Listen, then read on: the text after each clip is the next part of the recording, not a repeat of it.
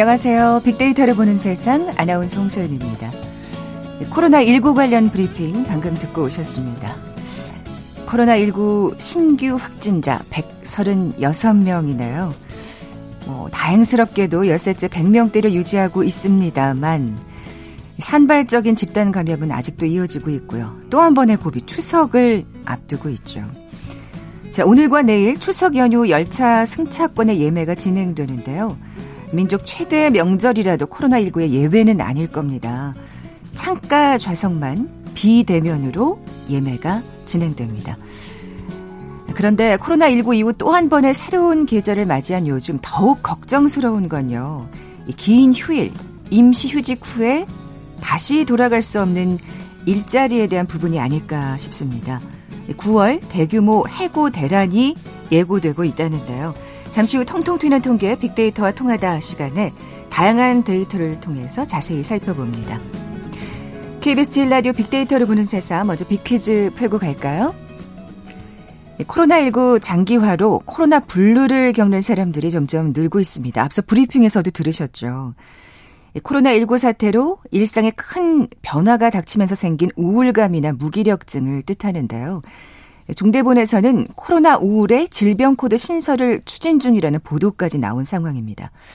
그런데 최근엔 이것을 넘어서 분노로 변해 화병 증세를 보이는 사람들이 늘고 있다 그래요. 직장인들은 재택근무를 하면서 업무 집중에 어려움을 호소하거나 회사 상황이 안 좋아져서 그만두는 사태가 생기지 않을까 하는 걱정. 또 자영업자는 문을 닫는 경우까지 생기면서 생계의 위협을 받고 또 정신적으로 힘든 시간들이 이어져서 분노가 치밀게 되는 경우도 있겠죠. 코로나로 인한 화병 증세를 말하는 신조어 뭐라고 부를까요? 보기 드립니다. 1번 코로나 2.5단계, 2번 코로나 백신, 3번 코로나 확진자, 4번 코로나 레드. 오늘 당첨되신 두 분께 커피와 도는 모바일 쿠폰 드립니다. 휴대전화 문자 메시지 지역번호 없이 샵 9730, 샵 9730. 짧은 글은 50원, 긴 글은 100원의 정보 이용료가 부과됩니다. KBS 라디오 어플 콩은 무료로 이용하실 수 있고요. 유튜브로 보이는 라디오로도 함께 하실 수 있습니다. 방송 들으시면서 정답과 함께 다양한 의견들 문자 보내주십시오.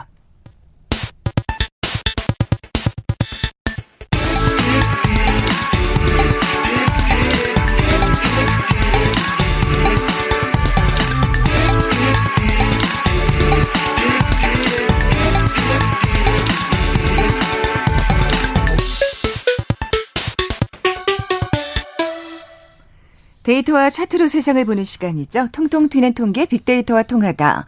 디지털 데이터 전문가 김원식 박사 나와 계세요. 안녕하세요. 네, 안녕하십니까. 네, 앞서 뭐 빅퀴즈 내면서도 얘기했습니다만 이 코로나 블루 물론 뭐 밖으로 잘 나가지 못하니까 생기는 우울감도 있겠습니다만 사실은 이게 생계하고 연결이 되기 네. 때문에 더 우울해지시는 것 같아요. 그렇습니다. 네. 그래서 지금 어 정부에서도 해고를 하지 못하도록 이제 막는 방법으로 이제 이 휴직을 이제 유도를 해 왔거든요. 그런데 아, 예. 이것을 이제 일시 휴직자라고 얘기를 할 수 있습니다. 이제 일시 휴직자는 어떤 특정 이유로 일시적 이유로 일하지 못했으나 이제 해소가 되면은 다시 복직하는 사람들을 뜻하는 그런 용어인데요.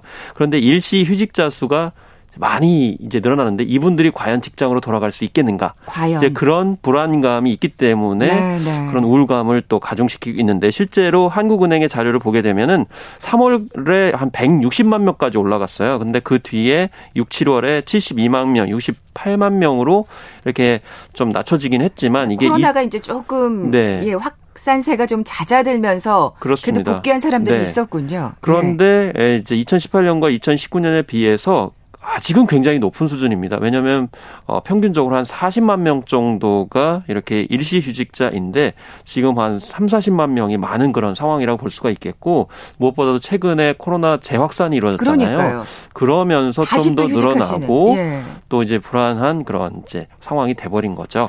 아, 그런 아. 점들을 생각을 해야 되겠습니다. 네.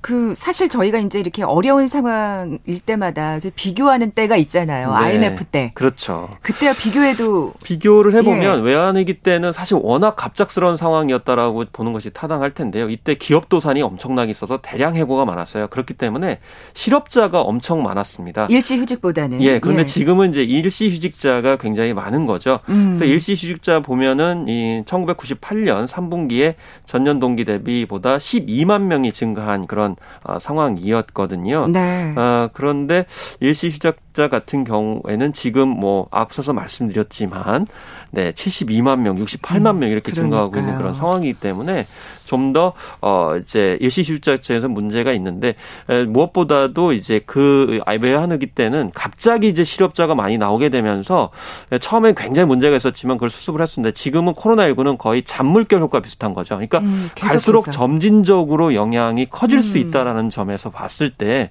좀 예산이나 이런 것을 잘 조정을 해가지고 장기적으로 대처를 해야 될 필요성이 이제 있게 되는 거죠. 왜냐하면 일시휴직자로 막아놓은 상황이기 때문에 이걸 어떻게 앞으로 관리를 할 것이냐에 네. 문제가 있는 거죠. 참 이게 장기화되니까 여러 가지 이제 문제가 터지는 것 같아요. 어, 부문별로 좀 네. 살펴볼까 하니까 네. 타격이 큰 또 직종이 있을 것 같거든요. 그렇습니다. 서비스업이 90%였습니다. 그렇죠. 어, 숙박이라든지 네. 교육, 예술, 스포츠, 여가 등이었는데 특히 여성 쪽에 타격이 심했습니다. 그 이유는 임시직 가운데 여성의 비중이 굉장히 높았기 때문이고 네. 서비스업에 또 여성 비중이 현실적으로 높은 것이 사실이기 때문이죠.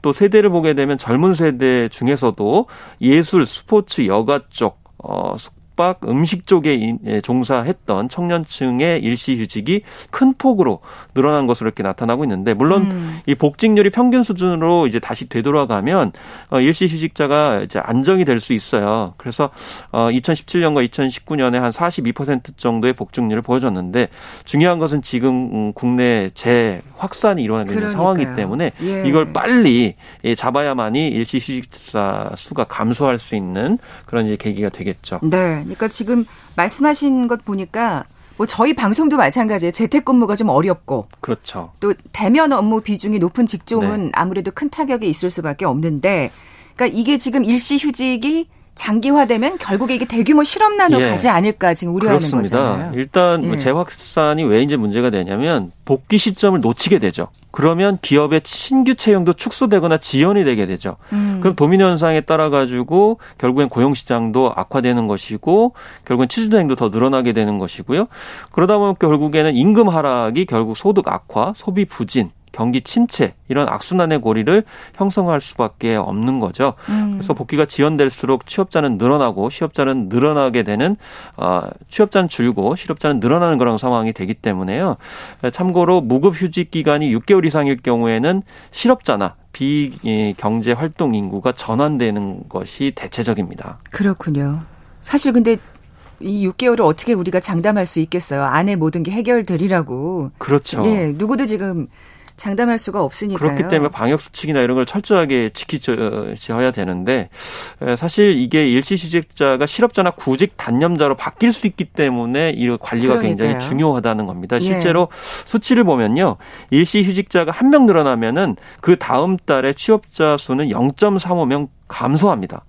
아, 비기경제 활동 인구도 0.33명 증가하고요. 그래서 일감이 줄어서 휴직할 경우에 그 다음 달에 비취업주가 될 확률이 35%나 아, 된다. 라는 것이죠. 그렇기 때문에 휴직 기간이 늘어날수록 아까 6개월 어떻게 보장하겠느냐니 말씀을 하셨는데요. 이 휴직 기간이 길수록 결국에는 이 구직을 단념하는 사람들이 네. 늘어날 가능성이 더 높고 구직 단념자로 갈수록 아, 이제 코로나로 인해서 우울감이 경제 활동에 관련된 걸 더 증가할 수밖에 없다. 그래서 그렇죠. 단순히 이제 그런 상담을 하고 뭐 힐링을 하고 뭐 음악을 듣고 이런다고 그래 가지고 이런 우울증이 사실은 해소되는 게 아니고 이런 기본적인 예, 어떤 기본적인 경제 활동에 관련돼서 어, 좀 더 면밀하게 제도적으로 보완이 될 필요성이 있는데 그걸 같이 사실은 상담을 해야 될 필요성이 이제 있습니다. 네. 아니 진짜 사실 밥벌이가 제대로 안 되는데 어떻게 네. 기분이 나아질 수가 있겠습니까? 네, 제 개인적인 예. 생각은 그 임상 심리 하시는 분만 그 상담에 들어가지 마시고요. 실제로 뭐 이제 경제나 이 이제 취직 이런 일자리 관련된 전문가들도 같이 가서 상담을 하는 것이 저는 좀 현실적이지 않나 생각을 음, 합니다. 그러니까 말씀하신 대로 그 일자리도 방역이 필요하다는 말씀이죠. 예, 그렇습니다. 예. 일자리 방역이 또 이제 예방까지도 가능하기 때문에 왜냐하면 이게 만약에 단기적으로 끝나지 않는다고 하면 결국 앞으로 계속 이런 경제나 이제 일자리 문제들이 당장에는 제, 내 문제가 아닐 거라 하더라도 발생할 수밖에 없는 아까 파급 효과를 계속 말씀드렸는데 아니 사실 정말 네. 이 백신이나 치료제가 개발되기 전까지는 사실 이게 계속 지속된다고 봐야 예, 그 되잖아요. 그 시점도 지금 뭐 전문가들도 예. 좀 설왕설래하고 있는 그런 상황이기 때문에 예. 장기적으로 좀 봐야 됩니다. 네. 그래서 특히나 이제 무급 휴직 강요가 아, 이제 이번에 코로나19 재확산이 일어나게 되면서 안 했던 분들 같은 경우에도 지금 어, 기업 이제 사업장이 이제 한도를 넘었다고 생각을 하는 건지 무리한 요구들을 하고 아, 있다는 거예요. 아니 근데 진짜 사실 2.5단계 되면서 네. 정말 많은 분들이 힘드신 것 같아요. 특히 자영업 많이 힘듭니다. 그러니까 자영업자 분, 본인만 힘든 게 아니라 거기에서 같이 일하는 네. 어떤 그렇습니다. 뭐 어떤 레스토랑이라 그러면 거기에 이제 네, 직원, 서빙하시는 분들은 네, 직원들이 있잖아요. 이제 네. 뭐 많지는 않다 하더라도 뭐 한 명, 뭐 두세 명, 다섯, 여섯 명 있으신 분은 있는데 제 주변에도 음. 작년에 카페를 하시는 여신 분이 있어요. 근데 직원들이 몇 명 있거든요. 근데 10월 31일부로 폐업을 하겠다고. 이제 이분은 그래도 아하. 좀 일정 정도 몇 달을 주신 거예요. 근데 상황이 악화되기 때문에 그 시점 결정된 시점이 이번에 코로나19 재확산이 되면서 네, 이 같은 네. 결정을 하신 거거든요. 근데 이렇게 미리미리 예고를 해놓은 것은 그나마 다행일 수 있는데 갑자기 무급휴직을 강요하거나 심지어 해고를 하는 그런 상황. 근데 처음부터 해고를 한 건 아니고 상황이 어려워지니까 갑자기 그렇죠. 또 이렇게 해고하는 그런 상황이 이제 벌어지고 있는데 불가피한 거죠 네. 그분들로서도 그래서 예. 이제 연차 사용 강요라든지 무급휴직이나 부당해고 사례가 비일비재하고 있어서 여기에 대한 대책이 좀 필요하고요. 심지어 좀 안타까웠던 거는 그단 그동안 반차로 쪽에 사용하라 뭐 연차까지 내년 것까지 앞당겨라 이렇게 어. 해가지고 했는데 결국 휴가도 못 가는 보유 연차가 없는 상황까지 돼버리는 그러니까 휴가도 못 가는 그런 이제 직원들도 생기고 있는데 좀 다양한 그런 어려운 상황들이 이제 나오고 있습니다. 사실 그렇다고 하더라도 직장을 잃지만 않는다면 정말 감수하실 겁니다. 근데 지금 직장을 잃게 되는 지경까지 이르니까 네. 이게 문제인 건데요. 그리고 이제 임시직과 일용직 같은 경우가 예, 직장을 유지한다 하더라도 굉장히 충격이 크고 덜 회복되는 것으로 이렇게 나타났습니다. 그러니까 네. 상용직 같은 경우에는 더 빨리 이렇게 회복이 됐는데 임시 일용직 같은 경우에는 회복이 그러니까 일터로 복귀하는 시간도 늘어나고 시간도 늘어나지 않는 것으로 이렇게 나타나고 있거든요. 그래서 아, 그러니까 말씀하시는 그 근로 시간을 말씀하시는 네, 그렇습니다. 건가요? 예. 예를 들면 임시 일용직 같은 경우는 이제 시간이 늘어난다 하더라도 원래 상태로 복귀가 안 되는데 그러니까 뭐 원래 8시간을 일했다 그러면 네. 좀 시간을 줄일 수밖에 없는 상황이 되는 네. 거군요. 오히려 이제 더 이제 회복이 안 되고 상용직 같은 경우는 다시 이제 회복이 되는 이제 그런 상황들이 벌어지기 때문에 가장 네. 약한 고리에 있는 분들이 결국에는 회복 속도도 느릴 수밖에 없다라는 음. 것이에요. 그래서 이 앞으로 이런 노동 근로 시간 정책이 임시직이나 좀 약한 고리에 있는 분들이 분들. 다시 회복이 될 수 있는 부분에 있어서 좀 해야 된다. 왜냐하면 아까 좀 지적하셨지만 단지 직장을 유지하고 있는 것 만으로 감사하라 이게 아니고 네네. 네. 원래 시간으로 좀 회복하는 것도 이제 임시직과 일용직 같은 경우는 좀 신경을 써줘야 된다. 지금은 해고 안 하는데 이제 정책적 지원이 이제 벌어지고 있기 때문에 결국. 줄어든 것은 네. 결국 경제 수입이 줄어들었다는 것이거든요.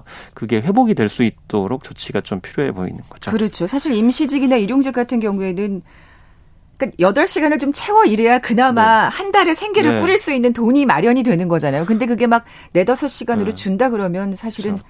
어려우니까. 그리고 또 이제 불안정한 위치이기 때문에 그걸 요구하지 못하는 아, 그런 그렇죠. 상황이 벌어질 수 있기 때문에요. 이런 예. 점들 또 봐야 되겠습니다. 와 정말 말씀하신 대로 그 일자리 방역이라는 그 단어 표현이 정말 예, 와 닿네요. 거기서 이건... 모든 뭐 우울증, 뭐 집안 내 갈등, 뭐 자녀와의 문제, 주변 관계 이런 것과 다 연관이 되기 때문에요. 그렇죠. 예.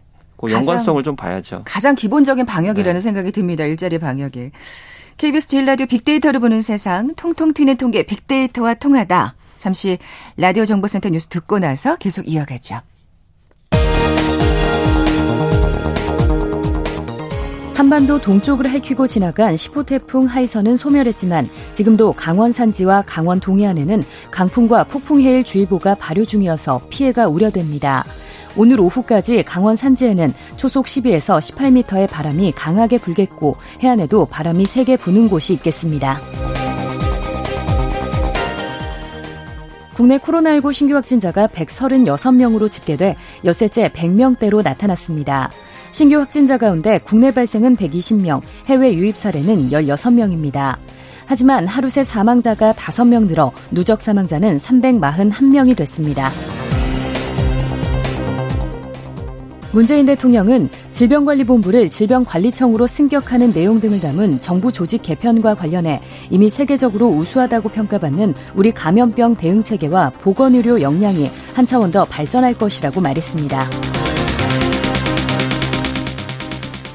지난달 8월 21일부터 무기한 집단 휴진을 이어왔던 전공의들이 오늘 오전 7시를 기해 병원으로 복귀하기 시작했습니다. 집단 휴진을 시작한 지 18일 만입니다. 고용보험의 사각지대에 있는 특수고용직 종사자에게 고용보험을 적용하기 위한 정부 법안이 확정됐습니다. 홍남기 경제부총리가 과열 양상을 보이던 서울 수도권의 매수 심리가 8월 들어 관망세로 돌아서며 진정되는 분위기라며 정부가 한 달 전 발표한 84 부동산 공급 대책이 나름의 성과를 내고 있다고 평가했습니다. 코로나19 여파에 따른 법인 세수 감소와 세 차례 추경 집행의 영향 등으로 지난 7월까지 재정 수지 적자 폭이 1년 전 같은 기간보다 약 50조 원 증가한 것으로 나타났습니다. 국가 채무는 780조 원을 넘어서며 1년 전보다 80조 원 이상 늘었습니다. 인천 계양과 고양 창릉 등에 조성되는 3기 신도시의 사전 청약이 내년 7월부터 본격 시작됩니다. 이와 함께 3기 신도시를 포함한 공공택지 사전 청약 6만 가구와 일반 청약 물량 18만 가구, 임대주택 13만 가구 등 수도권 공공택지 물량의 44%인 37만 가구가 2022년까지 공급됩니다. 외식업계가 코로나19로 수도권에서 2.5단계 거리두기를 연장한 것과 관련해 매출이 80% 이상 줄어 매출 악화를 넘어 폐업 직전에 내몰리고 있다며 정부의 피해 보전 대책을 마련하라고 요구했습니다. 수도권에서 강화된 거리두기 2단계가 시행 중인 가운데 한강공원의 방문객이 급증해 코로나19 확산 위험이 높아지자 서울시가 한강공원 통제를 강화합니다. 지금까지 라디오 정보센터 조진주였습니다.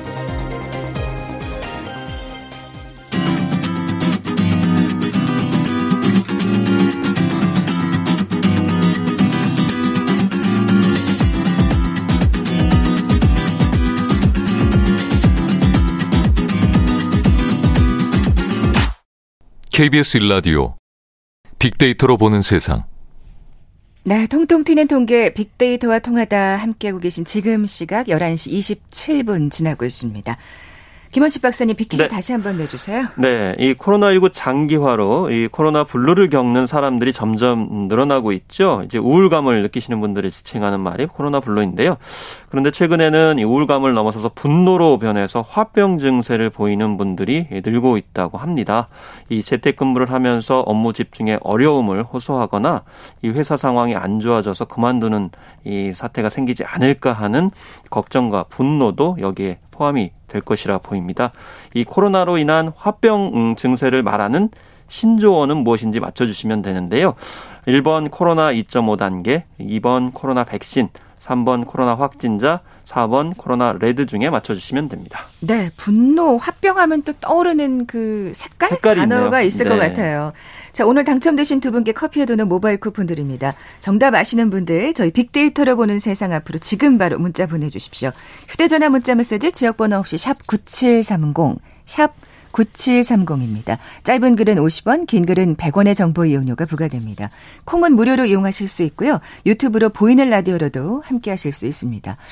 어, 많은 분들이 문자 주고 계신데 6090님 저도 지금 휴직 중에 있는데요. 항상 꾸준하게 운동하고 식사를 하면서 저 자신만의 일상적인 주기를 지키기 위해서 무척 노력하고 있습니다.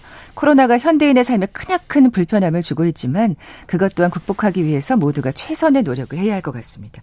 현명하고 슬기롭게 지금 네. 이 어려운 상황을 보내고 계신 것 같아요. 슬기로운 이제 일시 휴직자 생활이라고 이름을 붙여야 될 것 같네요. 그러니까요. 네. 자, 그 코로나로 인한 해고 대란에 관한 얘기 나눠보고 있는데요. 연령대별로도 좀 다를 것 같아요. 예, 이게 눈여겨봐야 되는 것이 청년 임시 일용직 타격이 큰데 특히 10대가 큽니다. 10대가 아. 3월에 마이너스 28, 4월에 45, 뭐 이렇게 기록을 했어요. 그러니까 아무래도 지금 그 아르바이트 하는 친구들이 많아서 그렇죠. 지금 이제 예. 10대 같은 경우에는 좀 학교도 이제 제대로 못 하고 있고 학업도 못 하고 있는 상황인데 그 짬짬이 하는 알바 같은 경우에도 이렇게 크게 줄어가지고 이 어려움이 가중되고 있고요. 10대뿐만이 아니고 60대 임시 일용직 취업자 수도 이 3월에 이제 마이너스로 돌아선 이후에 4월에도 4.4%나 감소하고 있는 그런 상황이고요. 또 임시직 같은 경우에 이제 상용직과 비교를 해보면 상용직 같은 경우는 5월에 이미 코로나 이전 수준으로 회복을 했어요. 아. 근데 반면 임시직 같은 경우에는 6월에도 오히려 더 줄어든 그런 상황이기 때문에 실제 데이터를 봐도 임시 이렇게 어 이제 일용직 같은 경우에 힘든 그런 상황이다라고 볼 수가 있겠습니다. 뭐 상용직이 5월에 회복했다고 하지만 지금 또 사실 조사해 보면 또 다른 또 결과가 나올 것 같아요. 앞으로도 다를 수 있기 때문에 예. 뭐 상용직이 더 좋다 이렇게 말할 수 없음을 다시 한번 또 말씀드립니다. 네. 미국 같은 경우에도 사실은 지금 굉장히 네. 힘들죠. 사실 미국이 이렇기 때문에 좀 따라야 된다라고 하면 안 되는 사례 중에 하나인데요. 미국 같은 경우에는 미국 소기업들 같은 경우에도 무급휴직을 적용했던 직원의 22%를 아예 7월에 해고해 버렸습니다. 확실히 그 해고가 워낙 또 쉬운 환경이긴 네, 하죠. 미국 같은 그렇습니다. 경우는. 그래서 예. 뭐 코로나 사태가 이제 가을에 진정될 거라고 생각을 해가지고 무급휴직 하신 분들을 이제 다시 복귀를 시켰는데 이분들을 다시 또 해고하는 사례가 아. 미국에서 많이 나타나고 있기 때문에 아, 한국도 이런 사례가 되는 거 아니냐.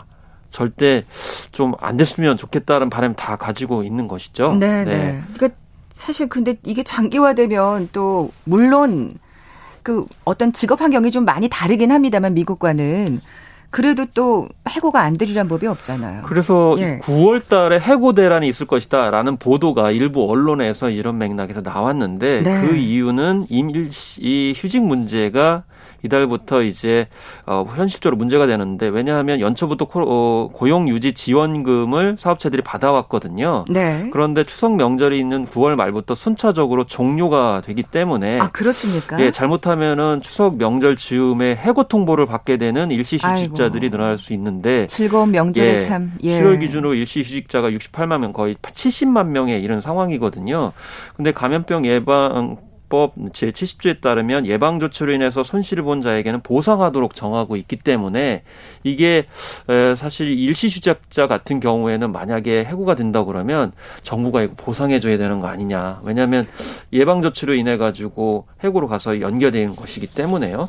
그렇기 때문에 이게 감염병 예방법하고도 관련이 있어서 잘못 조치를 하게 되면 행정 소송에 정부가 또 대상이 될 수도 있습니다. 네, 지금 고용유지 지원금 얘기를 하셨는데 이게 지금 종료된다고 말하셨어요. 이거 여기에 대해서 좀 자세히 네. 살펴봐야 될 것 같아요. 지금 현재 이 노동자에게 지급한 인건비의 최대 90%를 정, 어, 정부에서 지원을 해주죠. 나머지 10%는 사업주가 부담을 하게 되고요. 그래서 고용 유지 이런 조치 계획을 신고한 업체가 전국에 7만 7천여 곳에 달할 정도로 많은데 음. 지난해 연간 신고 건수는 1,514건에 비해서 51배나 많은 그런 상황입니다. 뭐 그렇겠죠. 예, 그래서 예. 현행 고용 유지 지원금 지원 기간이 180일인데 이게 지금 아. 9월 말에 순차적으로 그래서 네, 끝나기 시작을 하기 때문에 앞서도 말씀드렸지만 만약에 이 확산세가 더 확산을 되게 되면 어렵다라고 하면서 일시 휴직자 들을 해고에 나서게 되는 기업들이 나설 가능성이 높다. 라는 음. 어, 것이고요. 그럼 이제 고용 유지 지원금 다음에 대책이 필요한 거네요. 네, 그렇습니다. 그렇기 예. 때문에 이제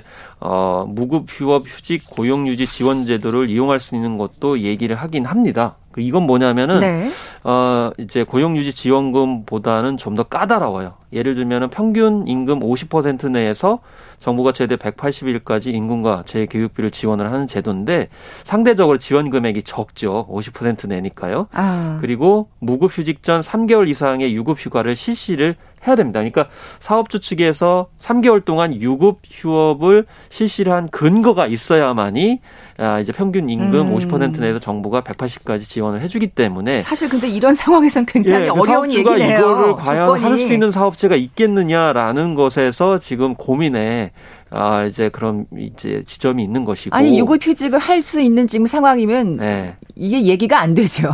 이게 사실 이제 거꾸로 갔으면 어떻게. 모르겠는데 예, 이미 예. 좀 강력한 조치를 하는 것이 오히려 더 좀 고민의 고를 이제 깊게 하고 있는 그런 상황인데 어쨌든 이제 고용기금 변경 계획을 통해 가지고 또뭐 예산을 늘린다고는 하는데요. 한 351억 원의 기존 예산에서 2조 원 정도로 늘린다고 하는데 과연 이게 지켜봐야 될 그런 점이 있고요. 그러니까요. 네. 그리고 이제 항공업계 등에 이제 문제가 있는 것이 이제 간접 고용 노동자들이 사, 어, 사각지대에 있다 이런 얘기들을 하거든요. 아, 사실 항공업 하면 정말 가장 큰 타격을 받은 업종이잖아요. 그렇죠. 예. 그래서 간접 고용된 노동자들 같은 경우는 이 하청업체들이 기타 등 다른 업종으로 분류되기 때문에 고용 지원 대상에서 벗어나 있습니다. 특히 숙박이라든지 면세 등의 업계 같은 경우는 간접 고용 노동을 하고 있는 그런 상황이라서 결과적으로 이런 정책 제도 지원에서 간접 고용이라고 말씀하시는 거는 이를테면 하청업체를 그렇습니다. 얘기하시는 하청 노동자에? 예, 대한 예, 예. 보호 방안은 아예 거론되지 않고 있는 그런 상황이라서 이렇게 특별하게 여덟 개 특별 고용 지원 업종에서 이 제외된 사업장이 바로 이는 하청업체라고 볼 수가 아, 있겠습니다. 고용 지원금을 받는 않는 것도 사실은 그 어떤 업종이 또 정해져 있군요. 네, 그렇습니다. 그래서 이제 전체 신고 사업자의 90%나 이런 이제 업종이 해당이 되는 그런 상황이기 때문에 특히 서비스 업종 같은 경우가 여기에 해당이 이제 되고 어, 있는 상황인 것이죠. 그래서 여행업, 항공업 등 여덟 개 업종에 대해서 특별 고용 지원금을 이제 지급하는 그런 지정 기간을 내년 3월 31일까지 연장을 하고 또 고용 유지 지원금 기간도 현행 180일에서 240일로 늘리고 있습니다. 구체적으로는 관광 운송업, 관광 숙박업, 공연업, 항공지상조업, 네. 면세점, 공항버스, 전시 국제 회의업 이렇게 여덟 개 업종이 코로나 직격탄을 굉장히 많이 받았기 때문에 특별 고용 지원 업종으로 연장을 했는데 그 가운데서도 이제 계속 말씀드리는 하청업체 같은 경우에는 보호 방안이 아예 거론되지 네. 않고 있기 때문에 사각지대다. 결국 앞서서 이제 말씀드렸지만 가장 약한 그런 고용 이제 위치에 있는 분들이 여전히 좀 어려운 상황 속에 있고 또 코로나19 재확산이 이루어질수록 피해가 직격탄이 될 수 있기 때문에 빨리 정부에서 이런 부분에 있어서 대책을 네. 마련해야 되고 고용 정책 심의회에서도 예, 본격적으로 좀 거론을 해야 될 필요성이 그러니까요. 있습니다. 그런 사각지대를 놓치면 정말 안 될 것 같은데 네. 사실 구조조정 얘기가 안 나올 수는 없을 것 같아요. 이렇게 장기화되는 경우에는. 그렇습니다. 네. 기업의 저 반응을 보면요. 예. 기업의 40%가 구조조정이 필요하다 이런 응답을 냈어요. 아. 대한상공회의소가 국내 기업 300여 곳을 대상으로 조사를 했는데 10곳 중에 이제 4곳 같은 경우에도 예, 코로나 사태로 일감이 줄어들어서 고용 조정이 필요하다라고 대답을 했고요. 심지어 절반 이상이 신규 채용을 포기하거나 채용 일정을 미뤘다. 이렇게 신규, 얘기를 하고 있어요. 그 구직자들도 정말 한숨이 많습니다. 예. 네. 아, 그렇기 때문에 이제 고용 조정의 필요성이 있다 하더라도 이 고용 조정이라는 결국 해고인데 해고하지 못하도록 정부의 어떤 특별 어 고용 지원금 제도 이런 것이 필요하고 또 고용 조정이 가장 이제 비정규직이라든지 임시직을 중심으로 먼저 이루어지게 되는 일들을 최대한 음. 막아야 되는 그런 상황인데 정부 쪽에서 이제 어, 어떤 대책을 해야 되느냐라고 네, 구체적으로 했을 때, 조금 네. 대책을 짚어봐야 될 것 같아요. 무급 휴업이나 휴직에 대한 고용 유지 지원금의 지급 요건을 완화하는 내용 의 고용보험부 시행령 일부 개정안을 입법 예고를 했는데 이거 하루빨리 좀 처리를 해 주셔야 될 것 같아요. 내용을 보면은 국회에서 열심히 일 좀 해주셔야겠습니다. 예. 예. 어, 90일 이상 할 경우에 고용유지 지원금을 지급을 하는데요. 예, 무급 휴업 휴직을요. 어, 개정안은 무급 휴업 휴직을 30일 이상만 해도 아. 지원금을 준다는 빨리 지원이 어, 예, 되는 그렇습니다. 거군요. 예. 그런 것이고요.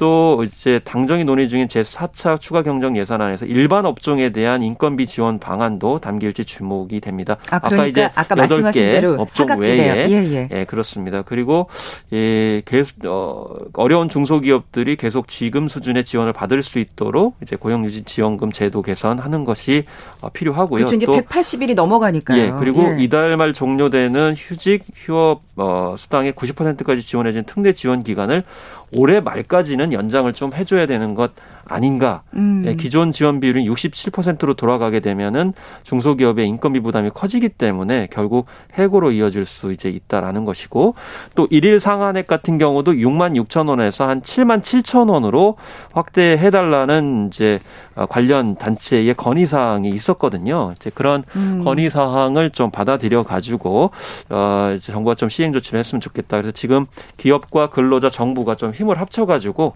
어쨌든 공조를 하는 것이 예, 그러니까요. 필요해 보이고 실업 대안을 막을 수 있는 방법이 아닌가 싶습니다. 네, 어려운 때일수록 서로 서로 똘똘 네. 뭉쳐서 예 이겨 나가는 수밖에 없을 것 같아요. 자, 통통 튀는 템그 빅데이터와 통하다 디지털 데이터 전문가 김원식 박사와 함께했습니다. 고맙습니다. 네, 감사합니다.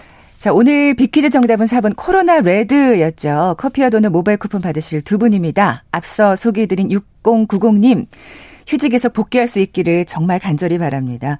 그리고 7282님께도 선물 보내드리면서 물러갑니다. 빅데이터로 보는 세상 내일 뵙죠. 고맙습니다.